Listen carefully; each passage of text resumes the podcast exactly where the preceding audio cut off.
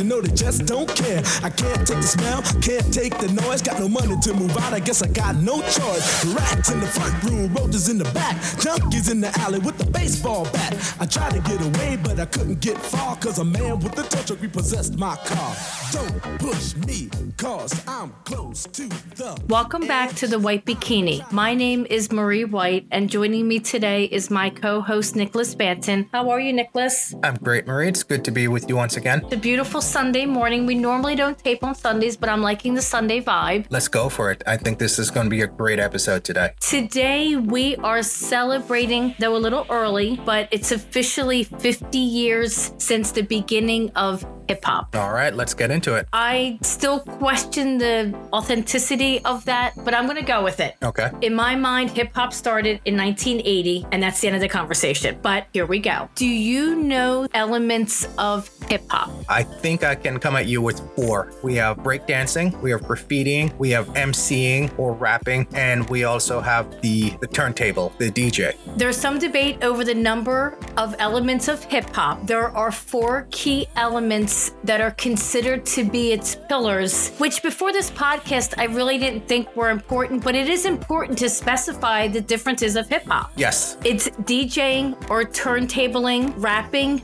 also known as MCing, rhyming, and graffiti painting, also known as graph or writing, and breakdancing, which I never knew was known as b-boying. B-boying, B-boys and B-girls. Yep. I hate to say this, but I think you're cooler in this podcast than I am. I'm cooler in all the podcasts, lady. That encompasses hip hop dance style and attitude, along with the sort of virile body language that philosopher Cornel West described as postural semantics. There is a fifth element. It's an essential component called the knowledge of self consciousness. And others have suggested, which I agree with, elements include street fashion and language. Yeah, and I think there is a sort of a meta narrative to hip hop that involves an expansive consciousness. They try to put a larger social awareness message or social justice message in their hip hop performances. How did hip hop get its name? Do you know? I don't know this one. There are a few explanations for the source of the term hip hop. The most popular one involves Keith Cowboy Wiggins, a member of the rap group Grandmaster Flash and the Furious Five, who are my personal favorite. The rapper used the words hip hop, hip hop, imitating the sounds of soldiers marching in a reference to a friend who had joined the army. According to many accounts, Kevin, I love this name, Lovebug Starski Smith, was with Wiggins. Hip hop was subsequently popularized in songs, notably my personal favorite, and I think you'll agree. Sugarhill Gang, Rapper's Delight. What about my man DJ Kool Herc? I'm getting there. I have a list. Stay with the agenda. I'm the brains of this business. Who were the founders of hip hop? I, when researching this, I really, again, my, to me, it did not start until Rapper's Delight, but the founder of hip hop, and this is where the 50 years is based on, is giving credit to Kool Herc Clive Campbell, a Jamaican immigrant who was the first major hip hop disc jockey. And at a Bronx party on August 11th, 1973, Kool Herc introduced the technique of playing the same album on two turntables and extending the drum section, which became known as the breakbeat. Many recognize this night as the birth of hip hop. This is DJ Kool Herc, the father of hip hop. This is going out to my man over in Japan. You talk to my man, Crazy A. This how we do. For all the B-boys and B-girls. Right about now, we're gonna rock, rock and jam with the jammers. Keep on.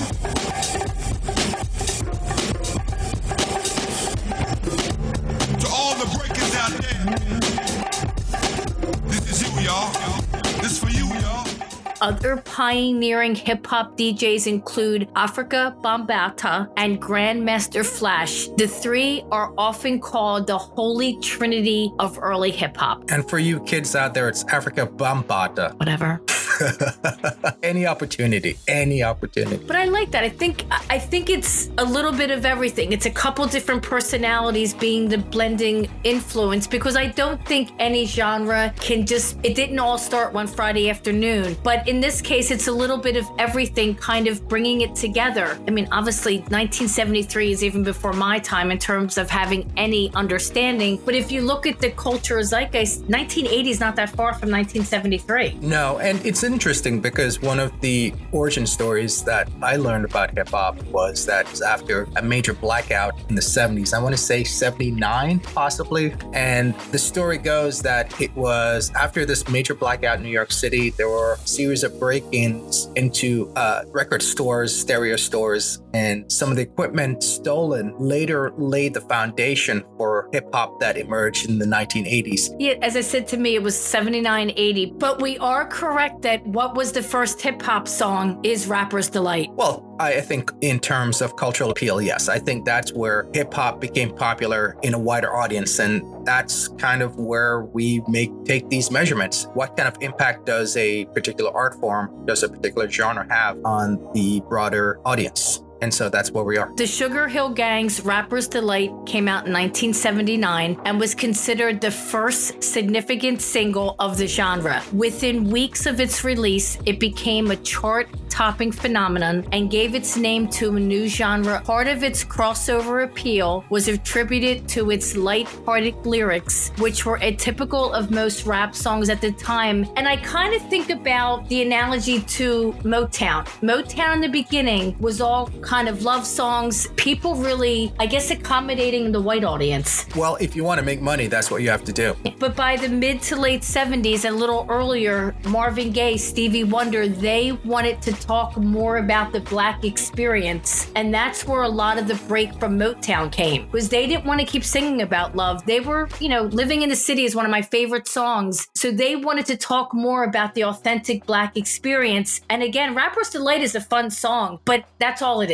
It's kind of goes back to what we always say the minstrel shows. Yeah, I mean, and, and if you look at it, this pattern has existed in American history since the beginning. The degree to which black artists could talk about their experiences and how it would make white audiences uncomfortable to even where we are now, where essentially the whole pushback against critical race theory is the degree to which it makes white parents uncomfortable. It has nothing to do with history or facts. It's about the degree to which it makes people uncomfortable. Yeah, I mean, even with rock music, it's, you know, it was Elvis Presley, Love Me Tender. And then, you know, by the mid 60s, it was Buffalo Springfield. It was Crosby, Stills, and Nash. It's, you, everything has to evolve to really reflect the current reality. And when rock music first launch, it was considered it was called race music, if I'm not mistaken. So even the fact that it had ties to the black community made it unpopular. So these genres that have evolved, these art forms that have evolved throughout American history, they've had to overcome the stigma of being associated with non-white audiences. And I, I just want to sh- give a shout out to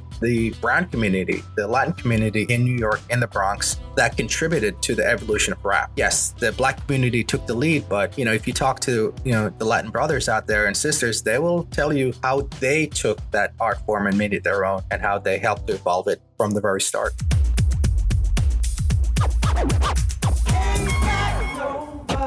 tenemos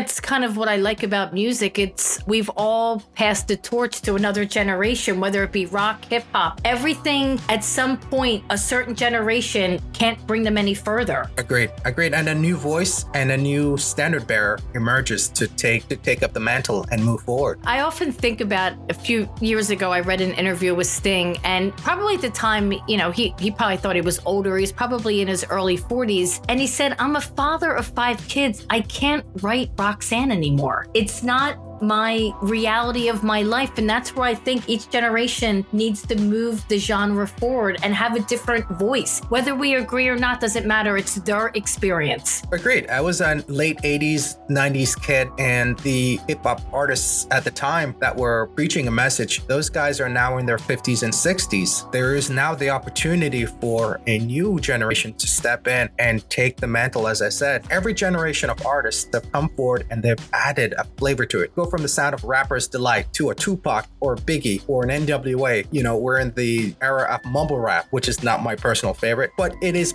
part of the evolution of the art form. Yeah, and if you think about, you know, Jay Z, you know, we talked about Biggie this year would have been 50. Snoop Dogg's in his early 50s. That generation in the 1990s were angering people's parents because they were so angry, but they were talking about their experience. And that's when you know you're relevant. When people are getting angry, that's when you know you're relevant. And to tie it into something else going on in our society right now, critical race theory and discussion around that, when you're making people angry, you know you're touching a nerve. And so the challenge for these artists is to really lean in and talk about their truth and discuss what's really happening in their lives. And even, you know what, we really have to give a shout out to Ice T. They all contributed. Some are minor figures, some are major figures, and some are minor in the sense that they didn't sell a lot of records, but they're major in terms of their voice and the message that they convey to their art form. Ice T is 65 years old, but his Cop Killer dropped in the mid 90s, and the outrage that happened when that song came out, I was startled. For every cop that has ever taken advantage of somebody,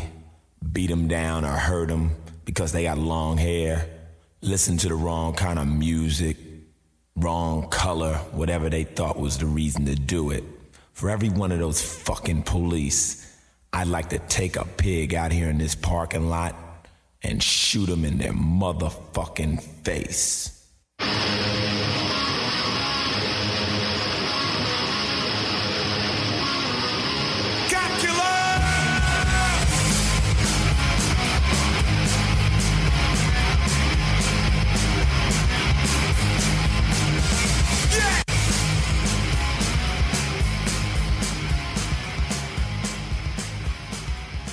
As time has evolved, I am an advocate of the police and anyone that's doing their civic duty. But at the time, that was their experience in LA, Compton, New York, being stopped because they were African American. And we had to respect the message. We don't have to agree with it, but we have to respect it. It's their story to tell. And I think this is kind of where we are. I think we're in a bifurcated society. And I think one side has decided that it's okay if you got to crack a few heads in order to make white America feel safe. I think uh, America has spoken. I think part of the country decided, yes, that's what they want to do. And the other half says, no, we have to change how we move forward. So this is part of the discussion that we're having right now. This is whether it's Black Lives Matter or on the police. Um, and I think these titles really do a huge disservice to the conversation that needs to be had. But I think hip hop has been a component of how we've gotten to a place in 21st century America where we're having another set of discussion around race because hip hop is always agitated. That's one of the key elements of what makes it so instructive. This is kind of a weird analogy, but I, as you know, I work you know where I work. And I was talking to a young girl, her car broke down, and I, I guess she was late to work. And I wasn't questioning, I, you know, because in my mind, I get in my car that's working and just drive to work. And I said, Is everything okay? She's like, No, my car broke down. She had to drop it off at the shop. Then on her lunch break, she had to take a bus to go pick it up. And by the time she came back, she was so angry.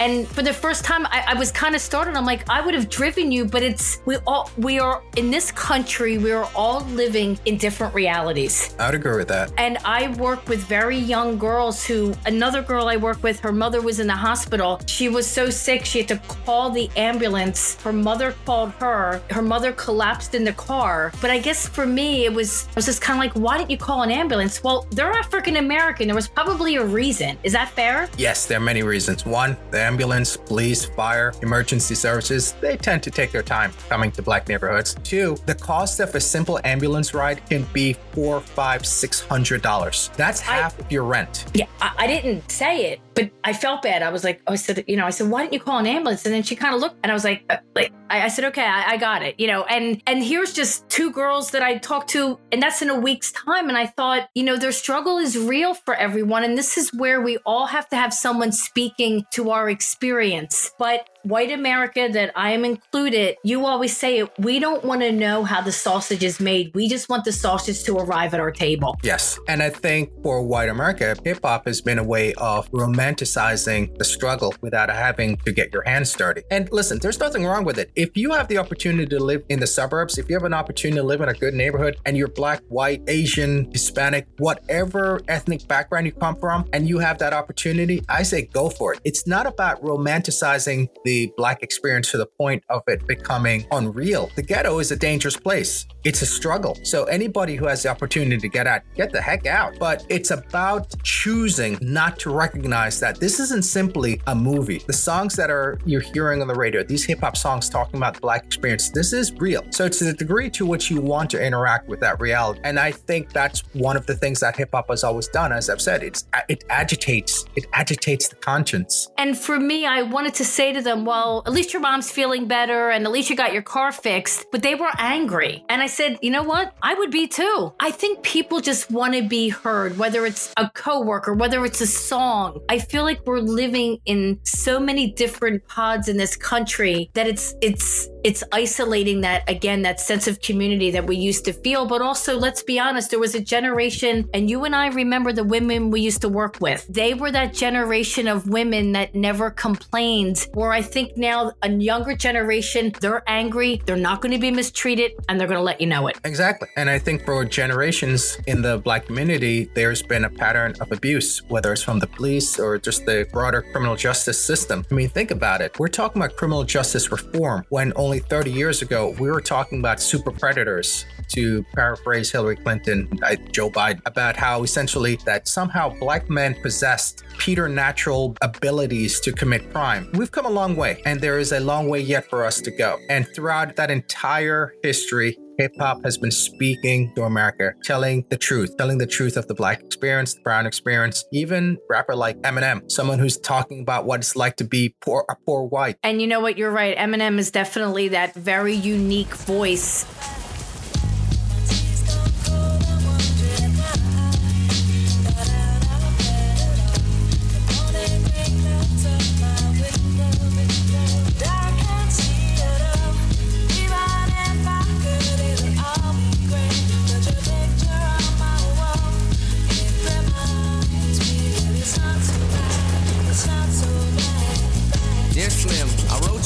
still ain't calling.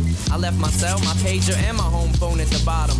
I sent two letters back in autumn, you must not have got them. There probably was a problem at the post office or something. Sometimes I scribble addresses too sloppy when I jot them. But anyways, what's been up, man? How's your daughter?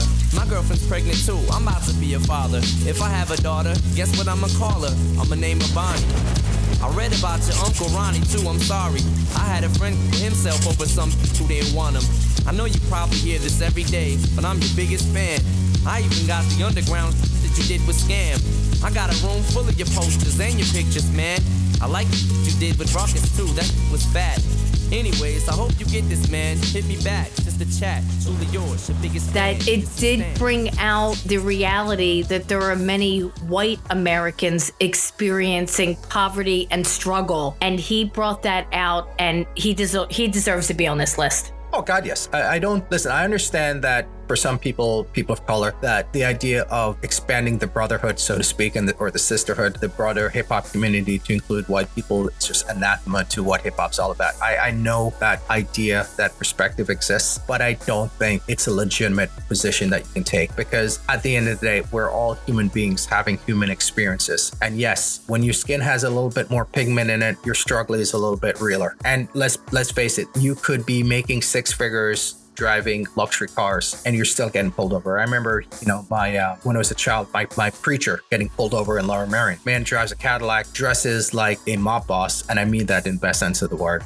Very dapper. And still, he was getting pulled over by Lower Merion police, questioned. And this is a civic leader. This is a leader in the community someone who goes around feeding the poor and generally acting on people's behalf. And yet, even he was getting pulled over. So, you know, oftentimes I hear the pushback, uh, usually from uh, white America, that it's all economic. You know, once you, if you're not poor anymore, then no, this guy was living on the main line. Like I said, driving a luxury car, decent human being, certainly wasn't dressed, you know, baggy pants and hooded sweatshirts. And he was still getting pulled over. So you're right. There, it, it, there is a broader message. There's a broader struggle that I think we can all relate to. And I think too that the generation, I'm going to say from 60 to 70, and maybe even bring it down to 55, they were the generation that assumed that they would have their parents' experience of a life and a retirement. The problem is now is by the, just say by the early 90s, you know, I worked for Strawbridge and Clothier, which was a big department store in Philadelphia. When I started with that company, just say in 1990, there was a pension. I assumed,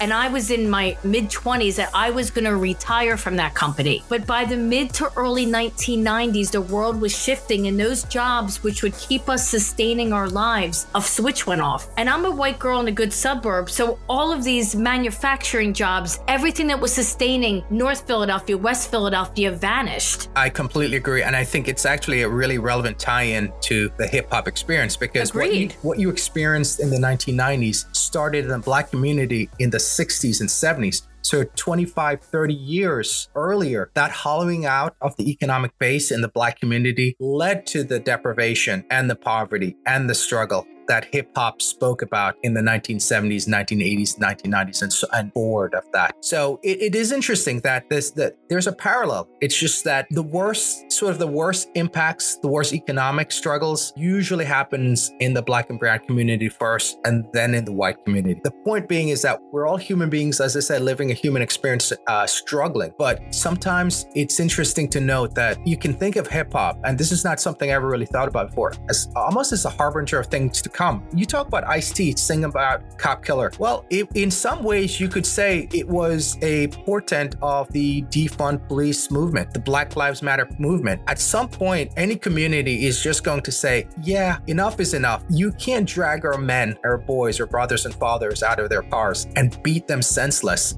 without any repercussions because that's how it has been. And, and I think you know you're right because now I'm stopping to think about. I I go back to Stevie Wonder because I think I'm a Stevie Wonder fan, but I'm a Stevie Wonder fan when he was really living in the city. I didn't like his romantic stuff in the 1980s, but again, you're right. By the mid 1960s, those jobs were evaporating from the cities. So Stevie Wonder's generation and their children would be your age. Mm-hmm. They're not maintaining those jobs, and then the world flipped, and now hip hop is giving that experience, but it's not helping the experience, and nothing's getting better. At least not right now. I would agree with you. Nothing's getting better right now, but I think we can look at it at it this way. You can't solve a problem unless you've described the problem. And I suspect what hip hop is doing, what the larger or wider social justice movements are doing right now, is that we're having a conversation and we describe problem. The solutions, listen, I'm not a pessimist. I, I would say I lean more realist to optimist because that's just how I get through the day. Otherwise, you know, why bother? But I think what we're experiencing right now, these solutions won't land. These solutions won't be activated for another generation or two. We're in the last gasp of a white majority in this country. And I think once we get through that bubble of political salience, political relevance, we'll be in a multicultural society. And I'm sure there'll be problems with that. But I think we can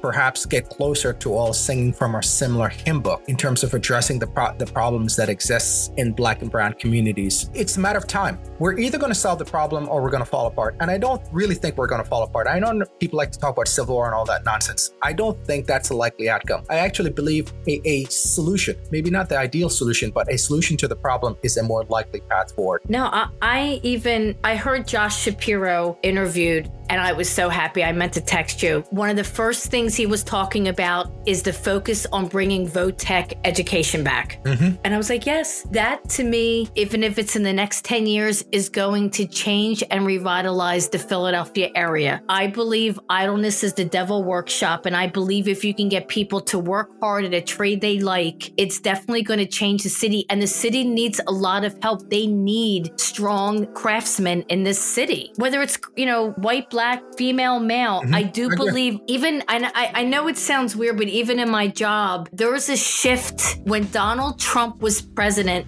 There was a level of anger and racism directed at me somewhat, but I feel it's evaporated. I don't, maybe it was President Biden being elected, but there is definitely a shift in the anger. It's, there's more, I, I'm going to steal it because I love the analogy. We all realize we're in the same boat together and we need to be fighting with the man now, not us, not each Yeah. other. Let's get at it. The black community has always succeeded when it had white allies. And so I think that is the path forward. I was helping two Hispanic gentleman in fragrance at the job I work at, and I literally was all over the place trying to find something for them. And I think they were startled that I went so uh, like I was in the back, I was looking in drawers. I took about a half hour with him because that's who I am. And when I came out, there was definitely he was like, "Ma'am, thank you." Like he was so grateful, but he could sense it really came from me actually caring, and I found what they needed. And I think he was startled because I think people misinterpret me as.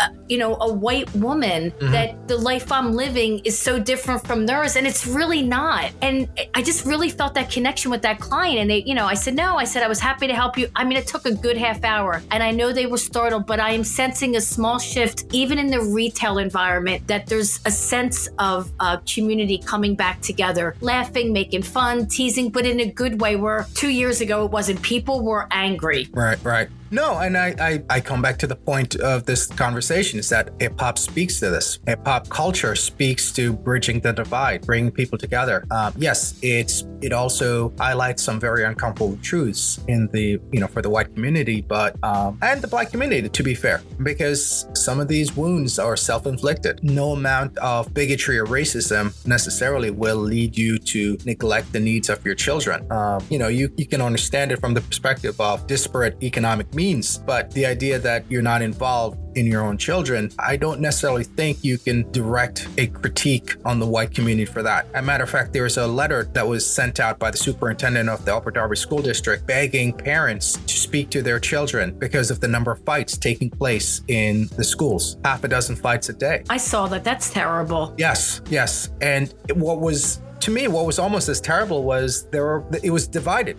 There were parents who voiced their support for the superintendent saying, yes, something has to change. And then there were people on the other side, well, why aren't you doing more? And I, I think maybe I'm just getting to the point where I am getting that old, where it seems ridiculous to suggest that the superintendent, the schools are responsible for instructing children not to punch another child. I I, I I'd like to think it's not an age thing, it's a right or wrong thing. But all these struggles hip hop is spoken to. Grandmaster Flash, you know, speaking about, you know, pissing the subway and broken glass everywhere. Bill Collector's ringing his phone. I mean, these are still elements major elements of the black experience. I drive the way near that high school, and if it's a certain time of day, I have to be honest, I take a left right near there. And when there's kids and they're big kids and they are rowdy, and I don't consider myself too old fashioned, but I'm startled by the rowdiness just from them crossing the light. And I think that's what the superintendent was talking to that these kids are just completely indifferent to each other. And I'm going to go with that word. They're just indifferent to the lack of empathy towards one another. Of course, we're getting away from hip hop now, but on another. No, I don't think we are. I don't think we are. I think hip hop has always spoken about these these ideas. I think some of this is a symptom of the pandemic. Agreed. You're talking about a girl or a boy who was shelter in place at 10. We are now three years, and these kids are teenagers. And those cognitive years between 10 and 13, they are ready to set the world on fire because I think they're angry, I think they're depressed, and they miss very formative years. And it's something in terms of the fighting at school. This mental health problem with the pandemic is not being addressed. I don't think we're even at the solution phase yet. And let's be honest, we don't even take mental health seriously. So they'll probably just avoid the conversation.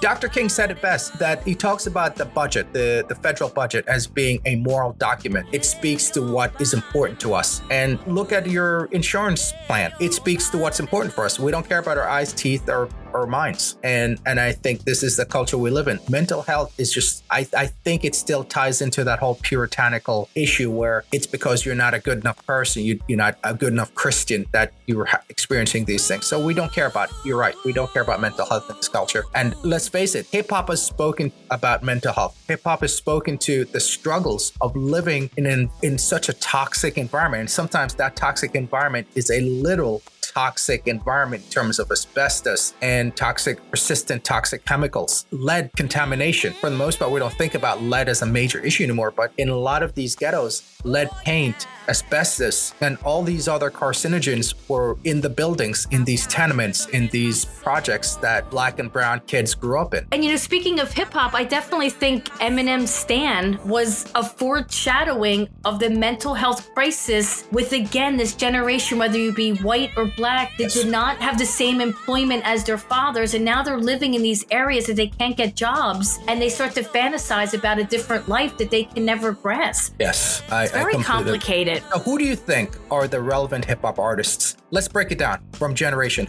Old school hip hop, or we could maybe break it down into four categories. Foundational hip hop's the founders. Old school I already hip-hop. have it written down. Can okay, we... let, let's have it. Old school hip hop, well, there's it's broken down into three. Old school hip hop was the first mainstream wave of the genre, marked by its disco influence, which I think is Melle Mel, Grandmaster Flash. I think they're old school. Agree, disagree? Completely agree. Then there's new school hip hop, which I feel like I don't know it well. I'm thinking of like Drake, which you said it better when we were discussing getting prepared. It has that R&B influence, Lizzo, mm-hmm. but I want you to add to the list. I would break it down slightly differently. I think there is old school hip hop, and I the list that you prepared, I think, is a good one. Then I would say classic hip hop. They called it golden age, so maybe I'm wrong. That is Yep. Or golden age. I think either either term is fine, and that's where you have the NWAs. That's where you have even an Ice T, Ice Cube, Dr. Dre, Snoop Dogg, Biggie, Tupac. Even Jay Z, I think, would fit into that category. Eminem kind of bridges the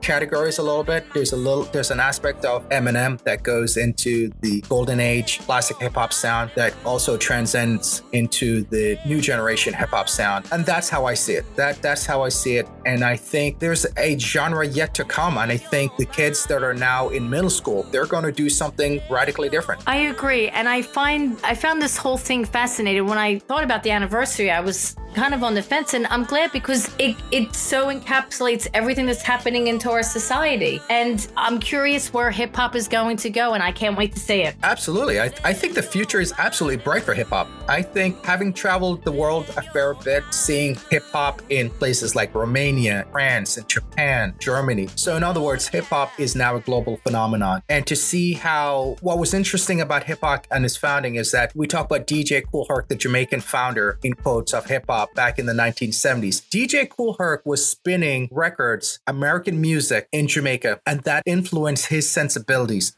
So by the time he came to the United States, he had this hybrid musical repertoire that he called upon to create the early hip hop sound. And I think that's one of the things we should look for. We should look for what the world is going to send back to the United States, what the rest of the world is going to send to the Bronx, and how that's going to influence the next generation of hip hop artists because that's what I think is so fascinating about art and art form how one generation can be influenced by another and then the subsequent generations are influenced by those who were the first group to see the art form. And just as a follow up, if you're interested, you know, there's a great documentary out. It's the 50th anniversary, as we discussed, and on PBS, Chuck D of Public Enemy, which honestly, we could do another whole hour on who we, sh- you know, Public Enemy was so important. Classic hip hop. Agreed. Host of four hour docu-series called Fight the Power How Hip Hop Changed the World.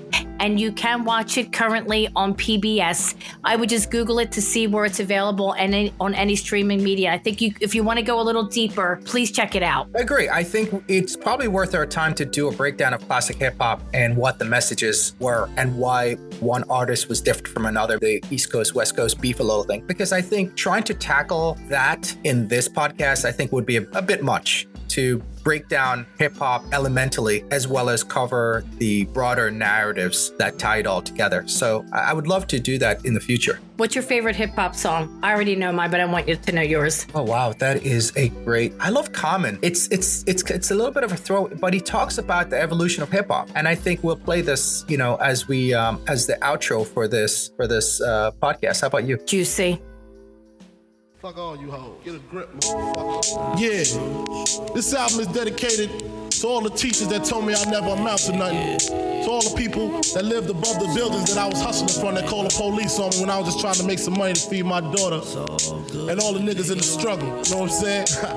it's all good, baby, baby. Uh, it was all a dream. I used to read Word Up magazine. Salt-n-Pepa and Heavy D up in the limousine. Hanging pictures on my wall. Every Saturday, rap attack Mr. Magic Marley Marl. I let my tape rock till my tape. Smoking weed and bamboo, sipping on private stock. Way back when I had the red and black lumberjack with the hat to match. Remember rapping Duke? The hard, the hard. You never thought that hip hop would take it this far. Now I'm in the limelight cause I rhyme tight. Time to get paid, blow up like the world's trade. Oh well, There's yes. no other song that matters, that exists. That song to me represents everything I need to know. So I think for you and I, we all most of our favorites go back to the classic hip hop days, right? Nick, I'm going to break it to you now. We are OGs. Word to your mother. Thank you for joining us today on The White Bikini. Please remember to subscribe to us on Apple, Spotify, or any of your podcast platforms. Please follow us on Instagram and please join us next time. Thank you very much. Uh, yes, yes, y'all, and you don't stop to the beat, y'all, and you don't stop. Yes, yes, y'all, and you don't stop. A one, two, y'all, and you don't stop. Uh, yes, yes, y'all, and you don't stop until the beat comes. Says to be the short shot. Come on, I met this girl when I was 10 years old. And what I love most, she had so much soul. She was old school and I was just a shorty, never knew. Throughout my life, she would be there for me on the regular. Not a church girl, she was secular. Not about the money, those stuff was my checker, but I respected her. She hit me in the heart. A few New York arts had dinner in the park. But she was there for me and I was there for her. Pull out a chair for her, turn on the air for her, and just cool out.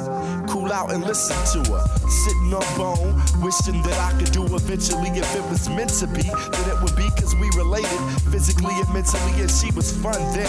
I'd be geeked when she come around. Slim was fresh, Joe, when she was underground, original, pure untapped of the down sister. Boy, I tell you, I miss her. Uh, yes, yes, y'all, if you don't stop to the beat, y'all, if you don't stop. Uh, yes, yes, y'all, if you don't stop. A one, two, y'all, and you don't stop.